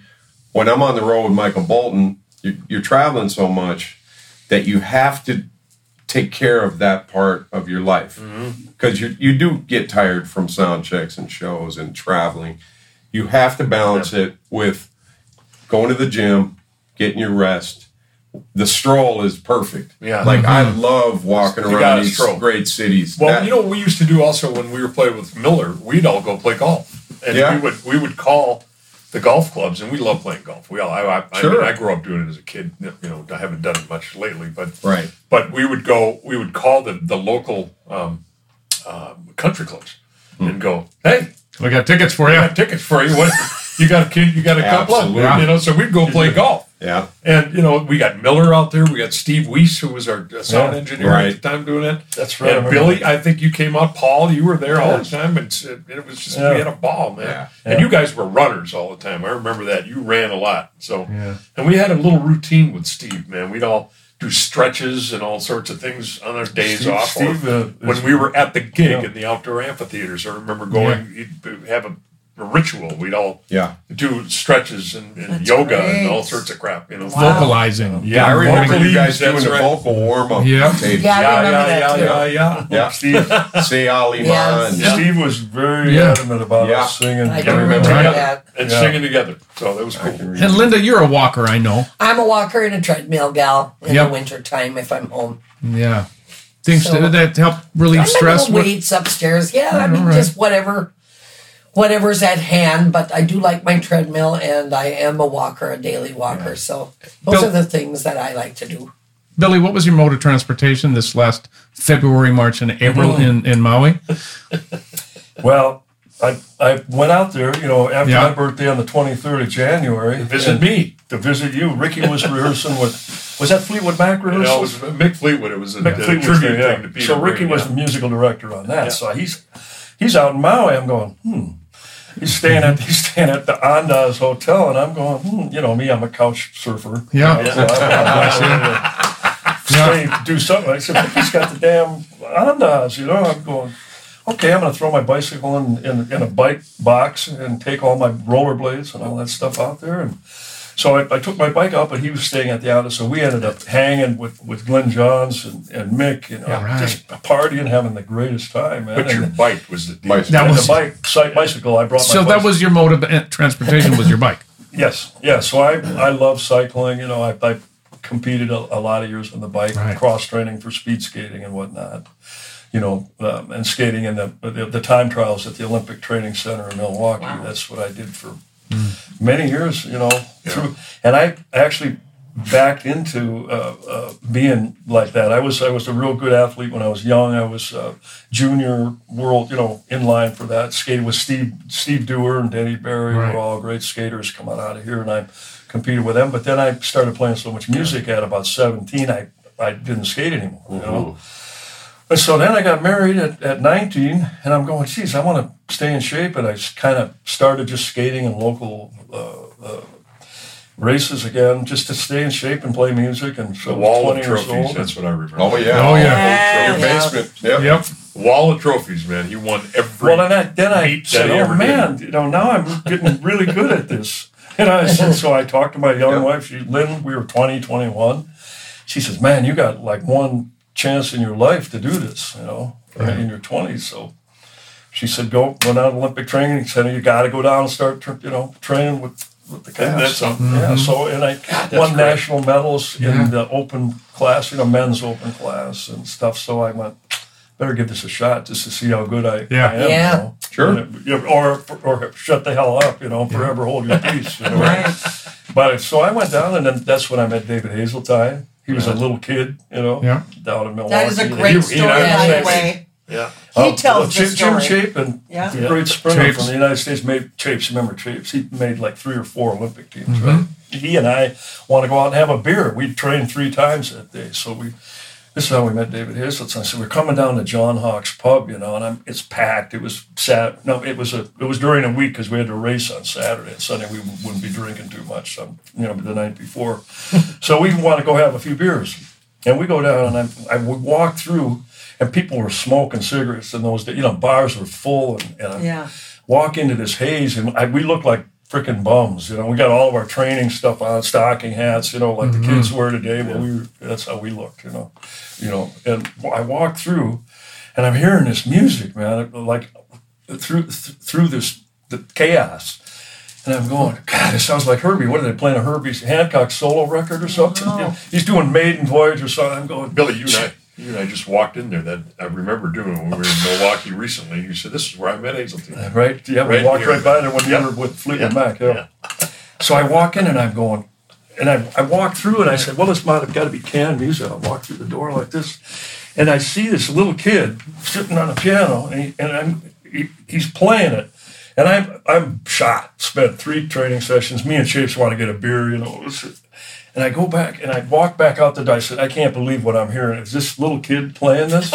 You know? Yeah. So I walk back out the door. I said, Chapes, is he playing that? Is that kid playing that? I said, yeah. Chapes says, Yeah, I think he is, man. It's coming through the whole sound system. So I walk into it and I look like a, like a bum. I say, and he was just doing a solo piano set, and then th- there was an upright bass sitting there. I said, "Hey, can I sit in with you?" He, he- he's a little guy, kid. He looks at, he thinks I'm a street bum, and I it looks like I just ran a marathon. you know? Well, not yet. You were working towards story. that. So finally, I talked him into letting me play with him, man. And the rest is history. We've been Oh, playing wow. together forever. Yeah. Wow. But that that was the night I met him, probably 78, Wow. 77. Well, I remember being on the road with you with Ricky, and we would party, Yeah. and we'd have fun. And you had a famous saying, one of many, many quotes of yours. one is, "If you, if you're gonna play, You got You gotta pay. You got to Yeah, pay the well, we price. party. Yeah, I mean, we were kids. We could take it. You know, in those days. You know, true." But you were always instrumental. Come on, come on, let's go, come on. I, I ran a lot with hangovers. Just a horrible hangover. dude. he would he would make me we were in denver at elevation and we were at red rocks and he we would party the night before and he's Oh. like come on i'm like i don't feel so good brother and he'd make us run the steps at elevation at red rocks till we hurled my From the God. bottom all the way to the top it was it was the stairs. worst i hated you for that but then we were all ready to do it all over again Yep, you felt great. After yeah. You did that. The other famous saying that that that I got to share with you, and you've heard it before on here, is, uh, "I don't. What is it? I don't work. I play." Right. Uh, to- concerning music, Yeah. right? Right. I Yeah, think that's know. the, It's that's the most called work, brilliant. it's called playing, right? That's right. We Yeah, don't work I- I music. work, we play. play music. Yeah, we, we play. Well, yeah, I want to transition into this because I want to be good about your time and everything. But this is uh, first of all, when I started this podcast, this was a goal of mine to get you all together, and that's nearly impossible. But It is. that's the only good thing about COVID is that you guys Yeah. We're are all all in. Home. town. Yeah. So I want to talk a little bit about the legacy that we have. Mom and Dad had their legacy, but sorry to say, it's about our legacy and what we're leaving behind. What does the Peterson family legacy mean to you? And I'm just going to pass it one down and be, be Well, we, brief. we, and we, we touched on it earlier Yeah. about ha- having the legacy and, and to ha- passing it down to each one of us as sponges, you know, as we're as we're growing up. And, and it ended up being talking about Jason, and we are talking about what a legacy we all have created to, uh, and you know, just to enjoy what we do uh, musically and and, and and each- and each other for that matter. You know, this is what we do, and, and I think that's the biggest legacy is the enjoyment of being together and playing. Good. So. Patty? Oh boy, so many things run through my mind when I think about that. Legacy to me is how can you make an impact in the world and make it for not only the generation that is our parents, but for our generation. But something that I've learned about us is the more that we can play together, it's truly our happy place. Oh, yeah. And I think that when we get together, we're, you know, the antennas are open so much, we could do a live recording and have about 20 albums. But mm-hmm. there's something about the starvation of spending, not spending enough time with each other that when we do get together, actually booking a recording session isn't the key thing. It's where's the food and um, Yeah. what, Yeah. what time's the gig. Right. When the hang. And When the hang exactly, starts. when the hang, that's another It's all one. about the hang. Of Commence Billy's, the it's all about the hang, right? all about But it the hang. also, I want to say, I, I, I hats off to mom because mom would sit, and you can't see it ri- right from this perspective, on the stairs when all of us kids were rehearsing. Yeah, right in behind the this camera basement. and Yeah. the lights. and and she would envelop all of the different talented people we would hang with. Some never went beyond the basement rehearsal space. Some excelled and went beyond. And so I think that has been instilled and instilled in all of us as well to be able to recognize the talent in other people, To be nurturers. or old. and for me to know that I grew up with these incredible parents, to be able to honor still the people through radio who are working in their 80s and 90s like our mom was, and to be able to create a legacy where everybody's story gets heard. And so it's a consciousness in which we were grown, uh, which we grew up in. And um, I know that for me, we are. And whatever unfolds as a result of this moment on, from our love of- of each other and music, you know, I can't predict what it's going to be. We can make it happen, but man, I just know that it's going to be filled with that love that we all feel for each other. Yeah. So, one, no matter what it is. And, Yeah. What about you, Willie? Well, she said a lot there. Um, I think all our family is great at bringing the part the game hard. You know, all you guys. And you know, when we play like last night, I mean, we this Feed off each we other. grew Yeah. up, you know, delivered under the gun. Right. You know, and uh, you know, I, I remember interviewing me and when John Patitucci and I said, I said, John, I think I've seen you in the most amazing, stupid situations where you got like you're being videotaped and you got to play, and you know, like one time he Hank Jones, he was playing with Hank, and I mean, mm. talk about having to be under the gun and, and being Right. great. I said, how do you always come to the party and you know what not to play? you know, you, Right. you always bring the, Wow. the game. You know, and so since I think we have collectively as a family, you know, and you talk about legacy. Are we leaving a legacy? I don't know. You know, we just are doing what we're supposed to. You know to what? be We're, doing. I think that the legacy is making people happy. Is what we Right. what we did yesterday. Yeah. Right. Well, That and was, the- that was Okay. apparent. And the scholarship unbelievable. now. That's, for- if I can do that, then I've done my job. Right on. That's I- why we're here. Yeah. Yeah. You know, I agree so with I'm that. happy about that. But you know. but Patitucci under the gun, you know, I said, God, John, you know, and we're all great under the gun. What was his answer?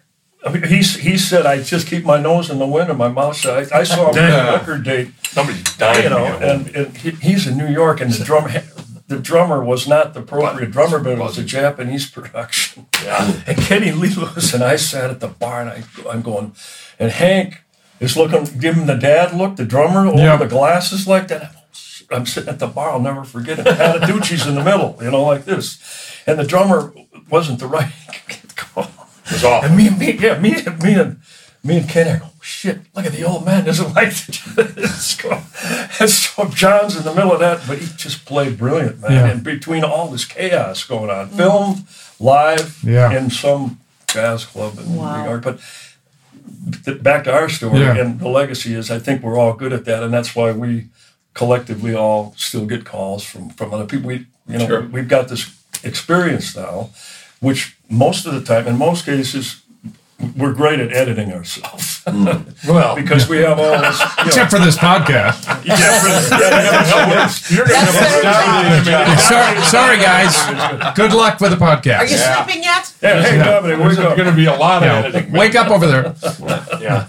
Oh, But no, that's I mean, call it a legacy. nuts. You know, is it a legacy? No, we're just doing what we're supposed to be doing. Right on. Boom. Hit Linda talk about the scholarship a little bit. Well, that's my thought on the actual legacy to answer your question directly. Yeah. When mother died, we uh, had a lot of money that people gave us at her funeral.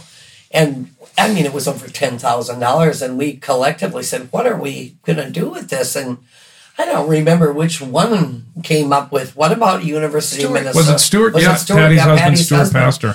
Anyway, it, it- brilliant. We all concurred that that was a great idea, and we've seen several of these young recipients. I think we've just changed it from the Jeanne Arland Scholarship, which was, of course, mother's name, and Right. it was her s- scholarship, and now we've changed it to the Peterson family. So our legacy and will live on in those scholarships if Sure. you know if they can keep going, and it will live on in our kids. Mm-hmm. Billy's boys are very talented, mm-hmm. and Paul's daughters are both talented. One of whom is working very hard in LA, living the dream. And Yeah. Patty's got a couple of boys who are wonderful musicians. And, you know, I mean, we're going to just watch and wait and see what happens Yeah. with these younger kids that we have. And I'm, we're already seeing it come through in our kids. And, And we have two granddaughters that are wonderful singers, and he has a grandson who's an incredible drummer. Yeah. So I mean, the legacy, the trickle down effect is Yeah. continuing. So that's a legacy. More and of Petersons.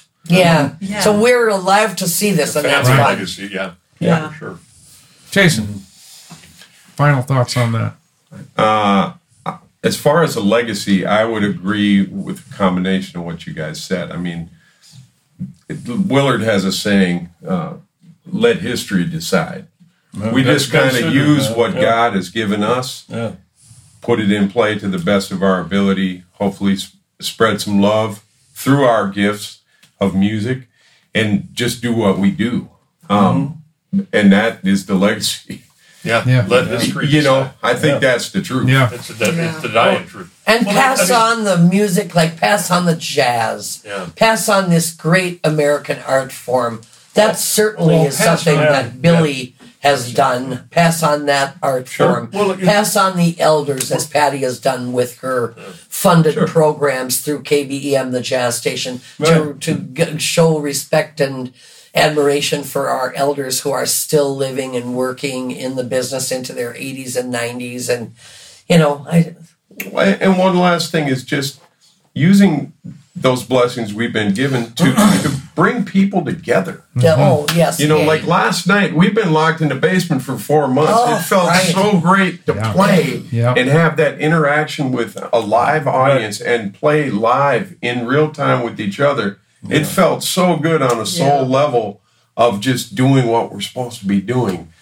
It was pretty cool. you- That's what I said. Is Yeah. Jeannie You know, your making grandmother? Right. You know? Yeah. Right on. That's what. That's a legacy. If I can leave Yeah. that, I'm. I'm Well, Yeah. Absolutely The right. The legacy is bringing the, the, the game every time we play. uh, every Yeah. bringing the game It's and, like- and making people happy. Well, yeah, and then let history gift. decide. Yeah. Because okay, so here's It's all me. about the hang. It's all Yeah. about the Hang. hang. All the Billyisms. Yeah. It's Seventy-four, like Well, the it's deal with Sid- Dylan. Sidbury, I'm a too. He bebop made some of those bass up. man. You know, it's You know, and then taught us a then lot. Dylan's brother, you know, I've been working for David Zimmerman. He calls me up and he says, "Show up in the studio. Here's letting history decide."